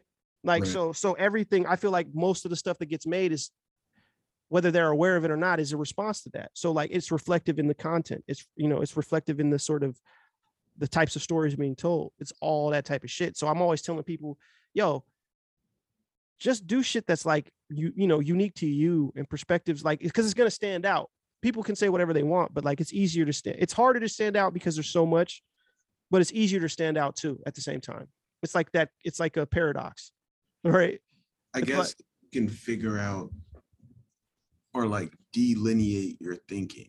Mhm. Right? Because it seems like everything is happening like very linear. You know what I'm saying? You kind of have to like somehow, I don't know. That's kind of a hard thing to do. Yeah, it is. It, it's it's really the challenge of the modern modern creative. Like, you know what I'm saying? It really is. Uh, and it's a challenge that I don't know, at least at least in that we don't, you know, from from recorded history, you know, like we don't have any sort of other sort of error to draw from that's comparable. You know. Right. So so that said, like And I feel like it's always the French guys. It's always the guys, dude. Nah, literally, like one of my favorite directors, got like I fuck with Gaspar Noé Mm, because it's like all his stuff is just weird. to the point where it's just like, yo, it's just so different from what anyone would pay twenty dollars to go sit in a movie theater and see mm, that it's just like, even if it's not the thing, it could spark the thing. yeah. I mean, Yeah, I feel like again, it's funny you saw Gaspar because Gaspar is one of those who who filmmakers. As I got older, I came back and reassessed, and I say, to me, Gaspar has one good movie. which one? Enter the Void. No, no, no, Irreversible. Irreversible. Irreversible. Irreversible is his one good Right. movie, and every other movie is like grasping at being good. Like, but he does his Gaspar thing and like takes it away, like takes away from his own you know what I'm saying? Like because there's moments in all his movies, whether it's Enter the Void, whether it's uh, uh Love, whether it's uh, what's the one where he they put they put the LSD in the punch bowl, uh, Climax. climax. Like Yeah. he, you know, like uh, uh, you know, I like there's moments where you're like, yo, that's pretty, that's pretty. he always has moments where you're just like, oh shit. Like, but then it's like ultimately, like when I get to the end of the movie, I feel like like what did he do? Like, you know what I mean? Like I feel I don't know, like, but I feel like Irreversible is the one movie that like stands up But that's me. but I think all his movies are just like he's he's doing that thing, like delineating, like like just But in it- terms of French filmmakers, I mean, like, you're right. I love a lot of French filmmakers. and like, they do the thing. Yeah, you know what I mean. Like, I, I, I- I do like a lot of French filmmakers. Obviously, you know, to to not to be, you know, to say the obvious, you know, I, I really like uh Godard. Like, I feel like Godard, like, he's made so many fucking movies, um, Right. and he's he's created so many styles. Like, you know, like Wes Anderson wouldn't exist if it wasn't for Godard. Like, you know what I'm saying? Like, he's created so many different styles that other people have made their whole careers from. you know what I'm saying? And like, he just sort of makes movies. He like, you know, like, and he just makes he's made so many, and it's just like yeah, or or you know, uh, Jean Pierre Melville, his crime movies. Like, there's so many fucking like French guys. Like, like even even back, I talked about this with Richard. Uh, I don't know if you remember. You remember the French extremist era back in like the early 2000s when you had movies like Martyrs, Hot, you know, High Tension. Uh, Mm. you know, uh, what else? Uh, there's so many of them that are good. Inside, like a lot of those filmmakers are still around, but every time they make like Aja, for example, like Aja made High Tension. Like I was really interested in Aja, but the moment he started making American shit, like I don't even want to watch any of his American stuff because I just know that it's not going to be, you know, I've seen a few of them, right? And then like I just know immediately, like oh, like they just neutered it, like like he, he's not coming with the same sort of uh uh freedom or sort of sense of like when he's in these American like productions. He's just not like so it's like he's one of those filmmakers where I'm like, yo, if he does something, if I hear it's a, a French movie, I'm in. But if it's over here, I'm out. Like, you know what I'm saying? Like I enjoyed Crawl for what it was, but I'm like, Aja is should be making like wild shit. You know what I mean? Like, Yeah. you know, I mean, I guess he's getting money, he's- he's getting paid, but it comes back to that again, comes back to that that sort of uh that constant sort of fight that you have between like commerce and art, right? Well, because like as people who are like who watch a ton of films and think about not only like am I being entertained by this, but is this perspective interesting? Are they like are they executing in a new or interesting way or are they at least doing it really well?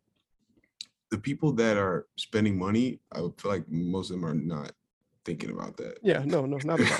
They're Not thinking like, can I eat snacks for two hours? Yeah, yeah. instead of this screen and like be entertained the whole Right. time.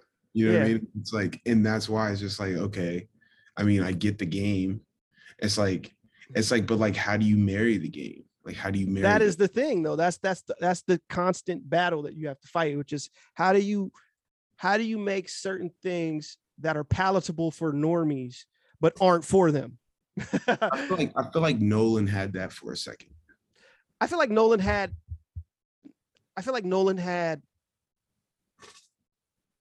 the sort of surface level aesthetics of that at first right where Right. like he signaled to be making things like that weren't because nolan's obsession is like he's an he's a filmmaker who's obsessed with like puzzles Right. right he's obsessed with and, and on the nature of the nature of a puzzle is the complexity Philosophical theories. yeah yeah yeah yeah so it's it's all it's all about complexity so if Yeah. if you if you give a filmmaker sort of creative control right and who makes certain films at a certain level and all with this with a certain uh degree of like uh craftsmanship right?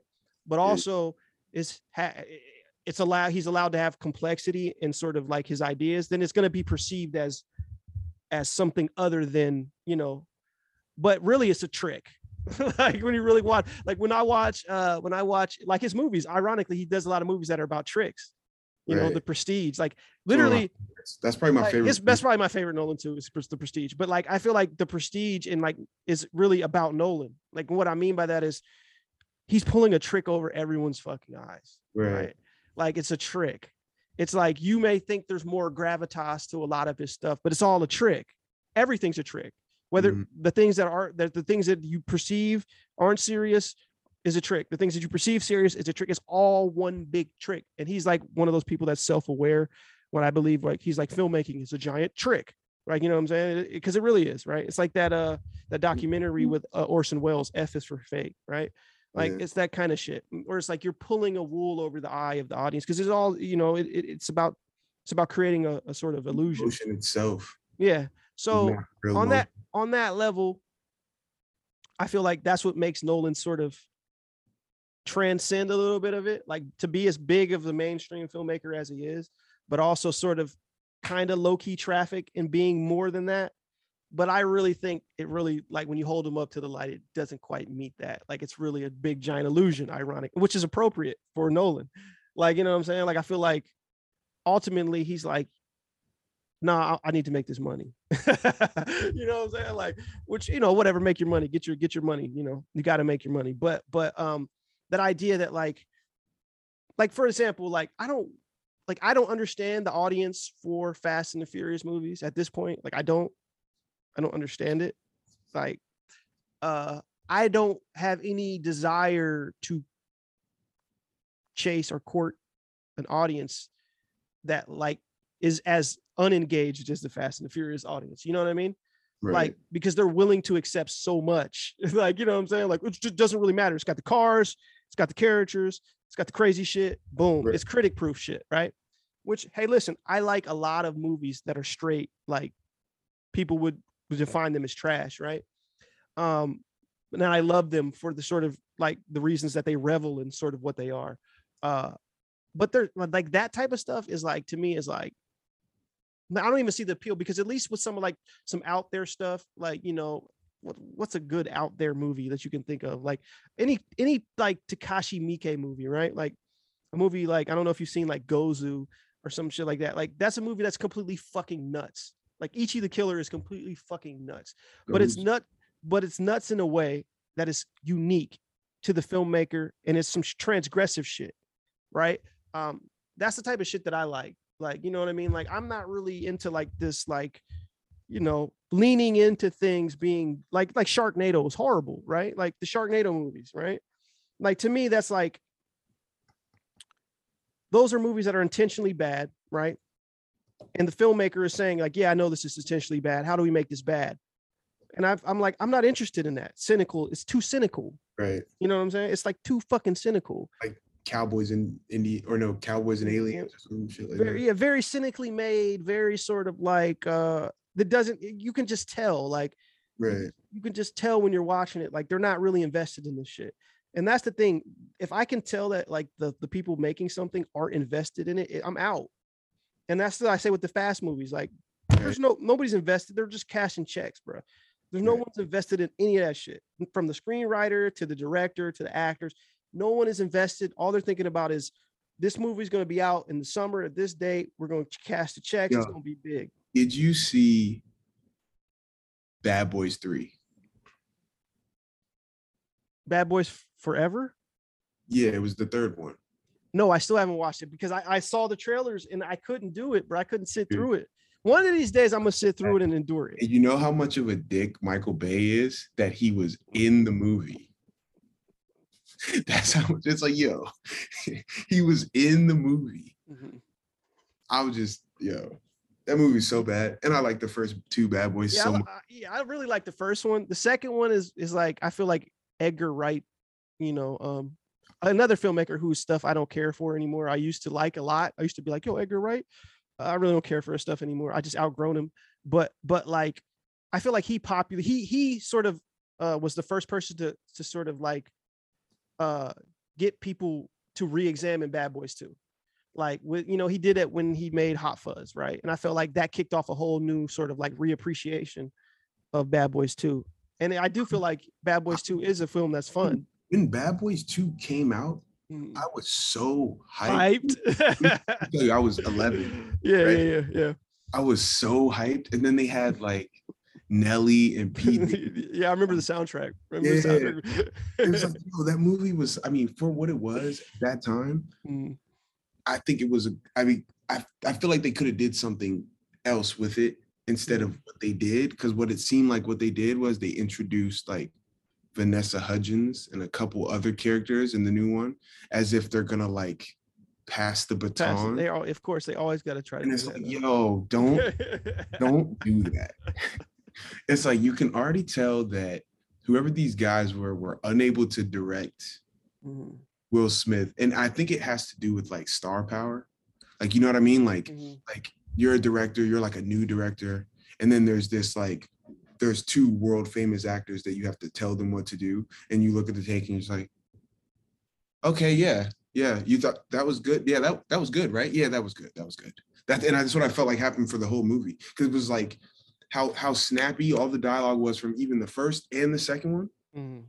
This third one, it was just like everything was forced, intense, and then there's like a scene where Will Smith gets shot in slow motion while someone does a stoppie on a motorcycle with an Uzi and he gets shot like a bunch of times and he like falls in slow motion and it's the worst thing I've ever seen. I almost cut the movie off at that point. I almost took it off. I was like, yo, I can't do this. They try to do the revolving shots Oh like man. in slow motion where they take the glasses off and they just they just epically failed at every aspect of trying to imitate Michael Bay that it was such a shitty imitation. And it's like Yeah. it's not like Yeah. Michael Bay does anything like fucking Right. Right. you know what I mean? It's like it's like please, man. Yo, who directed Bad Boys Forever, dog? Who was it? I, I gotta I gotta look this up. Hold I don't know, on. it's two brothers. They're like Middle Eastern or something. Bad Boy. Let me type. Oh, they're in. coming out with a fourth one. Awesome. Great. Well, you know they're gonna. Oh, Bad Boys for Life is what it's called.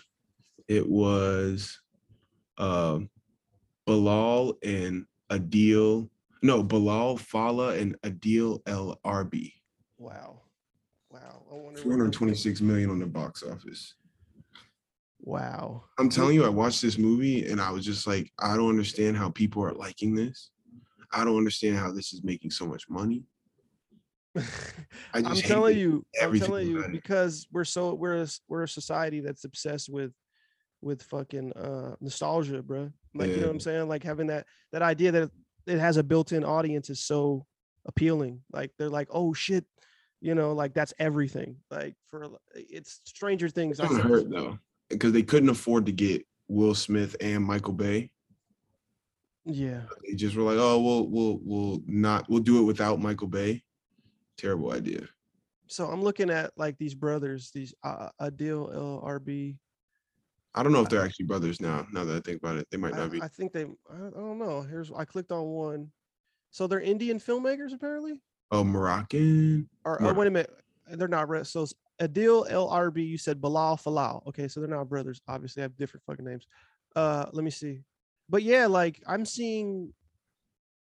They did a what? What's this called? This movie called Gangsta. With a A I've never seen this. from 2018. Antwerp, Belgium lives off the license. Like, like, see, I've never heard. It's just interesting. Like, I don't even know who these filmmakers really are. They're not really on my radar. Um, which is interesting that they got. And this is what I'm. This is another thing to speak to. Like some of these people you see, like who get picked to do these big movies. Right. You're like, where do they come from? Yeah. You know what I'm saying? Like, like where the fuck, you know what I mean? Are these people? And it's not when you look when you look into it, it's never some like, oh, this is a logical progression from this to this. Right.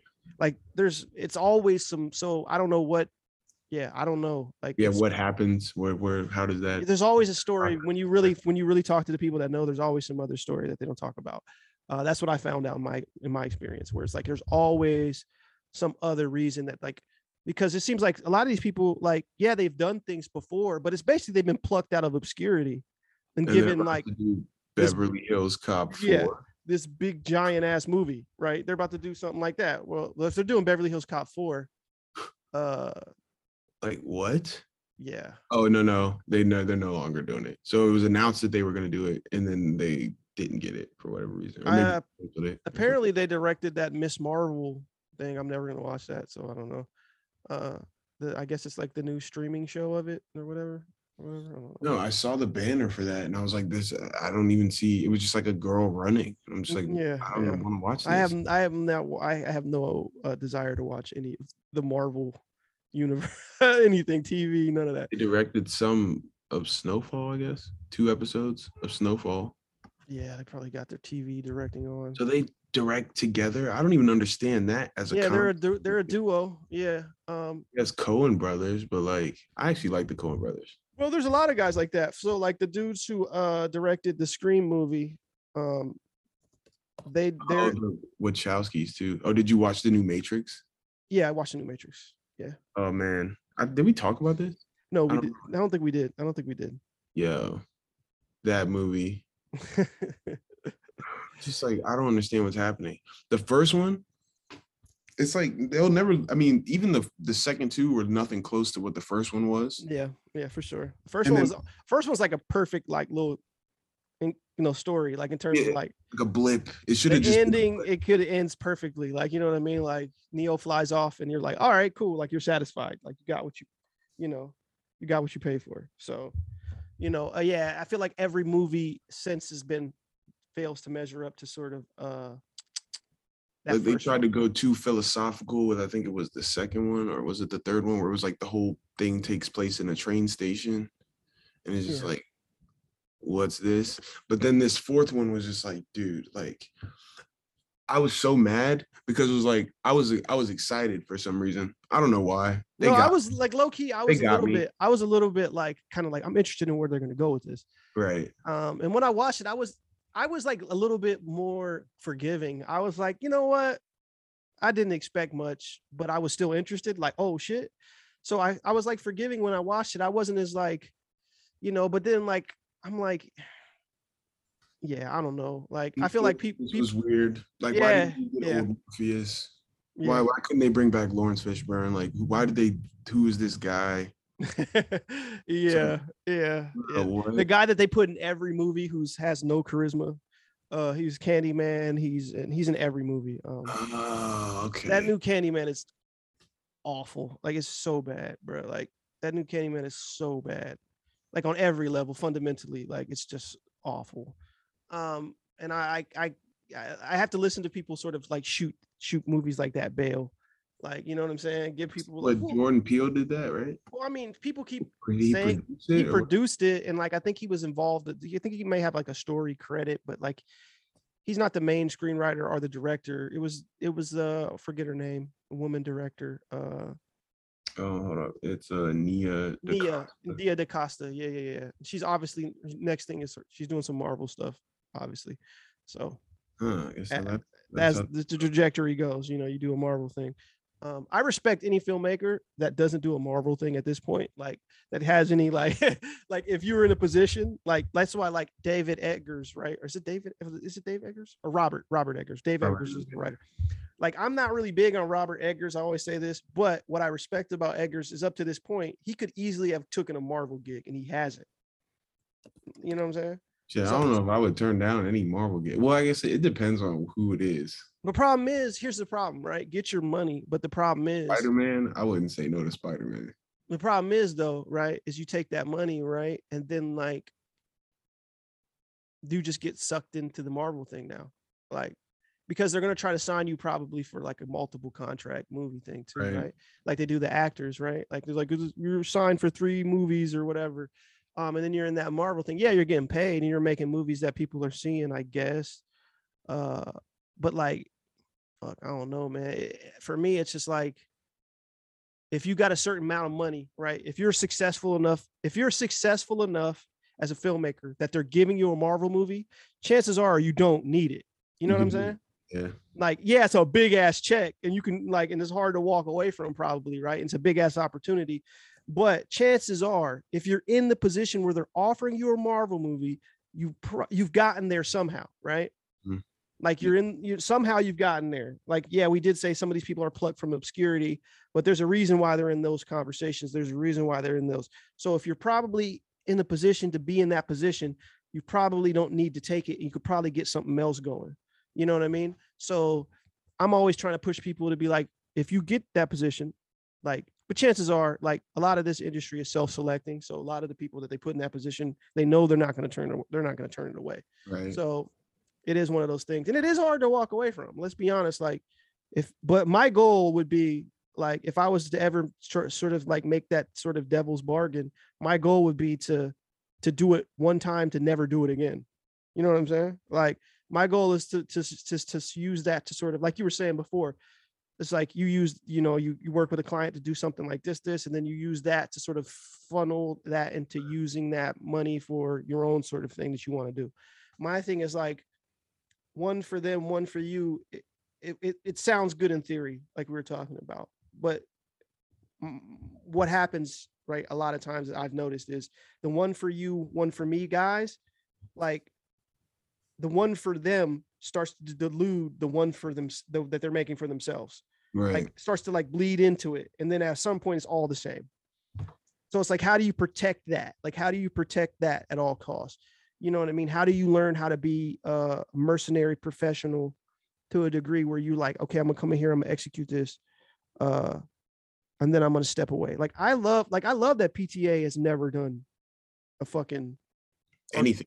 Anything like that or or, or Literally Tarantino, never done anything. He or got to a Tarantino has never done anything like that like got to a point where he wrote, directed, and DP the joint. It was just mm-hmm. like nobody touch anything. I want to do it all. like you know what i'm saying like i like that like there are filmmakers who when you look to their career you're like ain't none of that shit Yeah. like you know what i'm saying like they've had every opportunity like pta Yeah. could walk out the house tomorrow and go like marvel give me a movie they probably gonna give him one like you know what i'm saying he, he would never do that shit yeah. because why because he doesn't have to but how many people in his position that don't have to do a lot Well, I guess I mean like a lot like look looking like a greta gerwig type you know what i'm saying like those numbers are crazy though. That's what I'm saying though. But like PTA is like PTA is like no.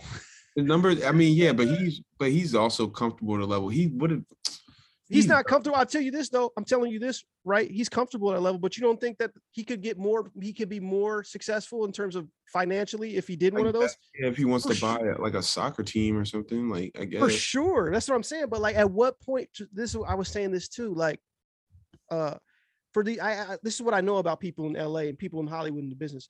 They are like nothing, nothing is ever enough for a lot of these people. Like they'll have like they'll be comfortable um and they'll be they'll they'll have mul they'll be getting consistent work. They'll have deals set up at uh, all these places and they'll still want more. right. Like, you know what I'm saying? Like I use that the the the Mike Flanagan, uh, the director of um, hella movies. Uh, what's the Netflix uh vampire? Fuck, I keep blanking on this movie. I, I PTSD blocked it out of my mind uh because I, I have so many issues with it. Uh, people people have been like loving loving it. Um, but he's done hella movies, dog. I mean, he's done so many movies. He's done like Doctor Sleep. He's done uh one I mean, of I the think some people are just looking at it as a. I think some people get to a point where they just look at it as just like a job. It's like, oh, now this is just a job. But he tweeted though, like, but he tweeted that he would love to do a horror movie in the Star Wars universe, right? Hero. And I was just like, or a horror ser- series, and I'm like, one, um, no, two, like, you have a whole. Se- he's got to do a whole series at Netflix where he directs all of them, right? Mhm. one long ass limited series, and he's got another one they're shooting right now. Like, plus he's done, he can do whatever Stephen King adaptation he wants. Stephen King will let him do it. He's done several. He's done hella fucking hella features. He's done, he's got Netflix deals, not only in film, but in their doing series TVs. Like he's got so much, and he's still trying to get a Disney check. You know, like, and I, I don't want to highlight him. I don't know him or whatever, but like I just look at him because he's super successful, right? he works all the time. He, he you know, he he works with his wife too. He, his wife's an actor, and she's he cast her in a lot of the movies. She's pretty much in all of his stuff, you know. And like, he's living a very comfortable life, getting to do stuff all the time, and yet he's still wanting to do more things. And this is what I'm saying. It's not just him. I'm saying like Hollywood is breeds those types of people where they always need to sort of like have their hand in every cookie jar. You know what I'm hmm. saying? Like I got to have it all. Like one is not enough. And that's why I respect someone like Paul Thomas Anderson for not because he could take it. He could literally take those gigs if he wanted to, and he just doesn't. And you're right, he's comfortable enough. But some of these people are comfortable and they still doing it. You know what I'm saying? Like, I'm looking at this. I'm looking at his list right now. I've done this a million times though, but it's like there's only like four movies that made money. Everything else lost money. It's like Phantom Thread made like nine. yeah, Uh, The Master lost like four million. Inherent Vice lost like six million, and I actually like that movie. Yeah. Licorice Pizza lost nine million. But There Will Be Blood made fifty, though. So yeah, but here's the thing though. This is that, what you got. that makes is, up for everything, basically. yeah, but here's the thing though. You're looking at box office reporting numbers, right? Mm-hmm. And one thing I've come to discover, and one thing that people tell you is that you can't trust Hollywood math because they they you have to do financial audits on these on these on these businesses. They've made money. Chances are they've made money that that they're not talking about on a lot of these movies because they're not only including the box office gross that they made while it was doing a theatrical run, right? Mhm. But they're not including all the other stuff that they like selling foreign rights.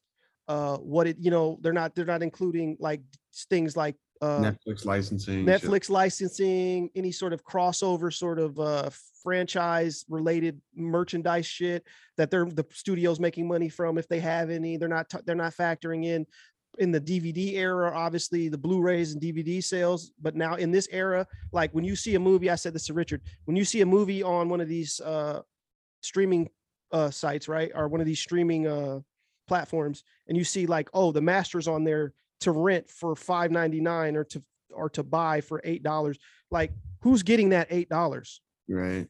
and how many people have bought that you don't know Yeah. and there's movies on there that i know. There's movies on there that we know that are just old popular movies that you know people have just bought for like four dollars. Like fuck it, i'm gonna buy i've seen this 75 times. I'll go ahead and buy it real quick. You know what i'm saying? Like how many people have done that? Like these Yeah. movies are making a lot of unaccounted money that they're not talking about. So they're only they only they they they they they, they judge a, a movie success by like this very small window of it being having a theatrical release based on a weekend Mhm. a, a couple weekends but it's like they're making way more money than that off a lot of these movies especially movies like his that have had like a lot of cultural staying power. Mhm. like who knows what the fuck they've actually made off of some of those movies? They'll never tell you know? So it's like you really got to look at those those things kind of dubiously. You can't really you know um And it's like if you think about it, it's all like he's got all like really serious actors who are like actually serious about their craft, like working with them. Like we got Joaquin Phoenix, we got uh Daniel Day Lewis, we got uh Philip Seymour Hoffman. rip Adam Sandler one was even a good like that was a good like serious type of punch drunk love. Like that was a yeah that was yeah. a good film. Yeah but we know Oh, yeah. that sandler's good in movies where they're not like sandler movies Right. you know like he was good in uncut gems he's good in punch drunk love you know Yeah. i haven't watched that basketball one that they have I tried to watch it. I just, I don't know. I, I guess I was distracted though. I was like on my Mhm. phone and stuff, but it was just like, I don't know. Yeah, it was, it was all right. People been raving about it, but it was just like yeah you gotta kind of dragged a little bit for me. It was like interesting, but it was like not really interesting. Don't know. yeah when people rave about netflix stuff i'm like super on i'm like i have to you know i just i don't think anything it was. I mean, because i'm like i'm like i have to watch it because like you could just never tell because mm. netflix stuff netflix stuff is like the the the quality to trash the, the it's such a steep like drop like really quick feel me like Right. It's like it's either going to be like it's either good or it's just completely ass and trash, most yeah. and most times it's the latter but yeah Netflix has a bunch of garbage. I. I mean, the best thing that they have is when they get like catalogs of other yeah stuff. right when they when they purchase stuff from other like like Yeah. even squid game was made in korea like Yeah. like you know what i'm saying that was done out that wasn't like to my knowledge netflix actually But I think they picked, they picked it up though. i think they picked it up yeah but they didn't like fund it right i'm not sure i don't, I don't think, think they they did. did the original one though. right right that's what i mean like a lot of the good stuff that they have you know the one thing that they have that's consistent is popular is like what stranger things maybe like outside of that is what spending like 30 million per episode or something ridiculous. something like- super super but i mean that's what i mean though like they've got that's they have to like go all in because that's one of their sort of Uh, the Peaky Blinders one too.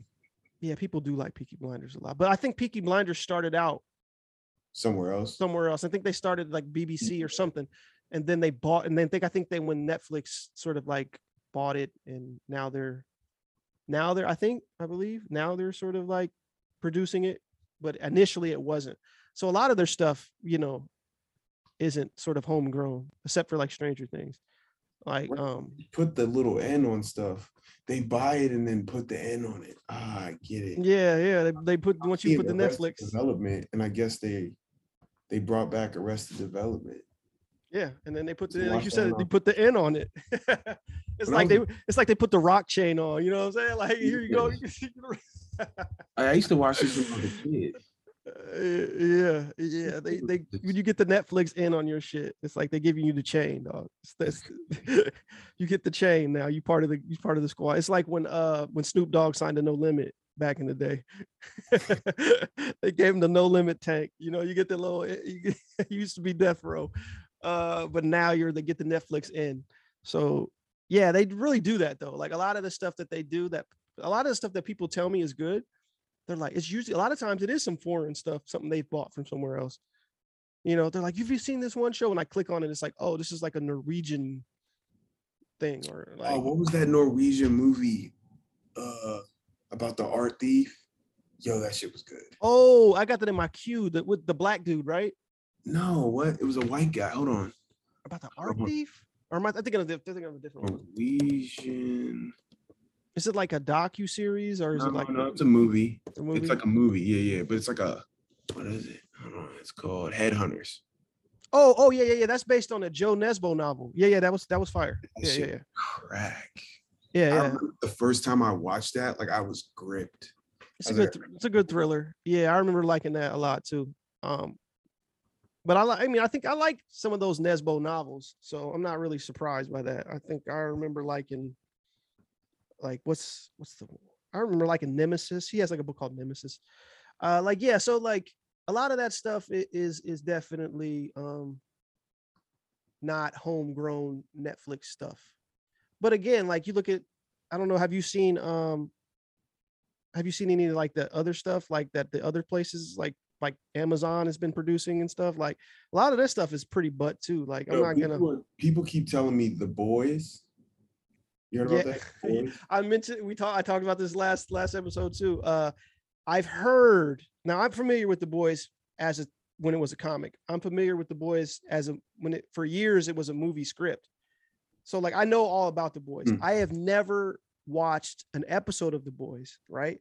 But I've heard from people whose opinions I respect about a lot of the fucking when it comes to like you know or whose taste I respect that that's pretty good and it probably is but I just have not had the energy to even try and watch it Right.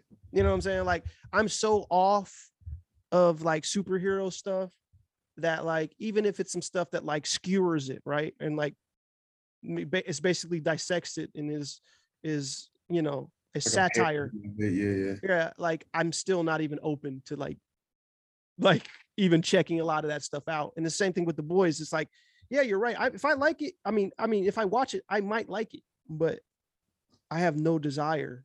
Yeah, I can't. I mean, excuse me. A girl basically tried to sit me down and force me to watch an episode of it. I just couldn't watch it. There was like a scene where like a dude's like making out with his girlfriend, and they have whatever their version of the Flash, Mhm. like literally runs through And kills him. Yeah, I think that happens in the comic. Yeah, her but girlfriend, like his girlfriend, like explodes.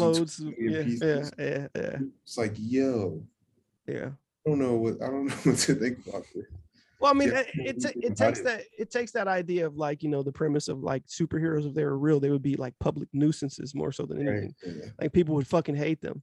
Like you watch it, you watch an Avengers movie and like the whole fucking downtown is destroyed as they're fighting aliens.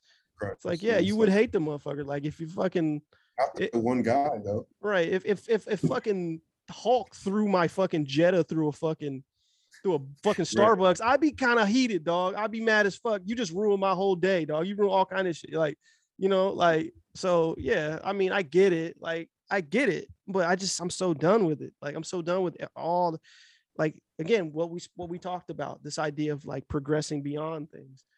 Like, Right. and you just mentioned arrested development. Well, it's a perfect term terminology. It's a perfect phrase for a lot of mm. people's sort of like uh, entertainment choices and just in general, they just live in a state of arrested development. Like they're never gonna uh, grow beyond that. Like there's just always gonna be They're Bill Murray trapped in Punxsutawney. right, some Groundhog Day shit. Like, you know what I mean? Like, they're gonna be like it's the same shit over and over again. And I'm like, personally, I'm too creatively curious and too sort of intellectually curious for me to sort of be my obsessions to be the same 10 years later.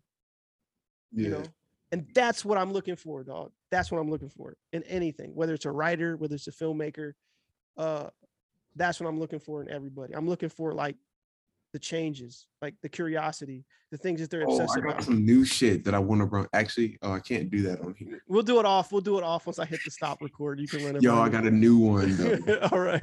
I got like I got like I got like a bunch of them in the chamber, hmm but I got one that I'm like I'm like kind of excited about actually. I can't lie. It's like it's like it's a short film. hmm There right? you So- go again. There you go again, dog. you love these short films, dog. You love. Yeah, I mean, I'm just trying to get my foot in the door, but it's like yeah. mhm. 30 minutes, right? But it's like the first 20 minutes are one way, Mhm. and then the last 10 you would never guess. Okay, cool, cool. Well, you definitely, I'll definitely let we can talk about it off, off, off, off mic, off, rec- off recording, uh, because I'm interested in hearing hearing this idea. But uh, yeah, bruh, like, I think that's a good note, the good point to to to stop it on. Um, Okay. and uh, yeah, I just thanks for coming on, dude. It's been good to sort of uh catch up, chop it up. I'm glad to hear that you started uh your own new little business venture, you know, little company. Mhm. Um yeah, plug that again. Yeah, it's called Play Nice. Play Nice. Nice. Co is the website Play Playnice.co. Check Yeah. out Perry for all of your sort of because playnice.com costs seventy thousand dollars. oh wow. Oh, wow. playnice.co only costs like a couple hundred dollars. So I was like, okay, I'll get that one. Yeah, that's that's a that's a smart decision right there. Yo, who the fuck owns playnice.com? Fuck you. Let me just say that in the podcast. You own playnice.com for 70k. You it for who knows how long. you are Wait f- for this. you're a fucking you are out of your mind because ain't nobody paying you 70k for that. Fuck you. It's just gonna sit there. Yeah. Uh, it's, it's, it's definitely gonna sit there. But yeah, man, uh, I'm glad to hear that things are going well for you. Uh, hopefully, um, this New York thing uh, goes even better. Uh, is that some shit that you're gonna try and be doing in the near future, or is that like a little bit down the ways, or is next year. next year? Yeah. Dope, dope. I know you've been out to New York before, right? Yeah, yeah, a bunch of times. Okay, that's what I thought. I figured. So you're you you know what you're getting into. Yeah, I know- I yeah, you know what you're getting into. know the Yeah. deal. All right, bruh. Well, I don't. I'm never really good at ending these, so I just end them by saying it's over. All right, it's over. Damn, Sarah, look. Close Yeah. You work in the ground stash. 20 tall pigs. Two kids come up to you and ask for two each. Another one cops three. Then Yeah. Bodie hands you off 10 more. But some white guy rolls up in the car, waves you down and pays for eight. How many vials you got left? Yeah. 15. How the You fuck gonna you able to lie, keep the niggas. count right? You're not able to do the book problem. Count me wrong, then fuck you up. Yeah, yeah. Half a brick, whole brick. Hey, nigga, time to whip these zippers in the kitchen. What you say, nigga? All I know is selling weed and water, dope and yay, nigga. Money on my mind, don't do the crime unless it pay, nigga. New 650 Beamer fucking in a foreign car. Got diamonds in my rollie face, I'm about to cop a automata. Top down on that bitch when I ride behind, feel like fuck the law. Got diamonds in my rollie face, I'm about to cop a automata. Sell it steady, ringing for Freddie. Where where your bills at? Teacher told me go get a job, I said with a scale at. Told my Cali plug, wrap the package up, we can mail it. Teacher told me go get a job, I said with a scale at. Said bitch, I'm straight thousand dollars in a nigga couch. Never fucking up the count. Bitch, I'm straight bald. Hundred thousand dollars in my mama house.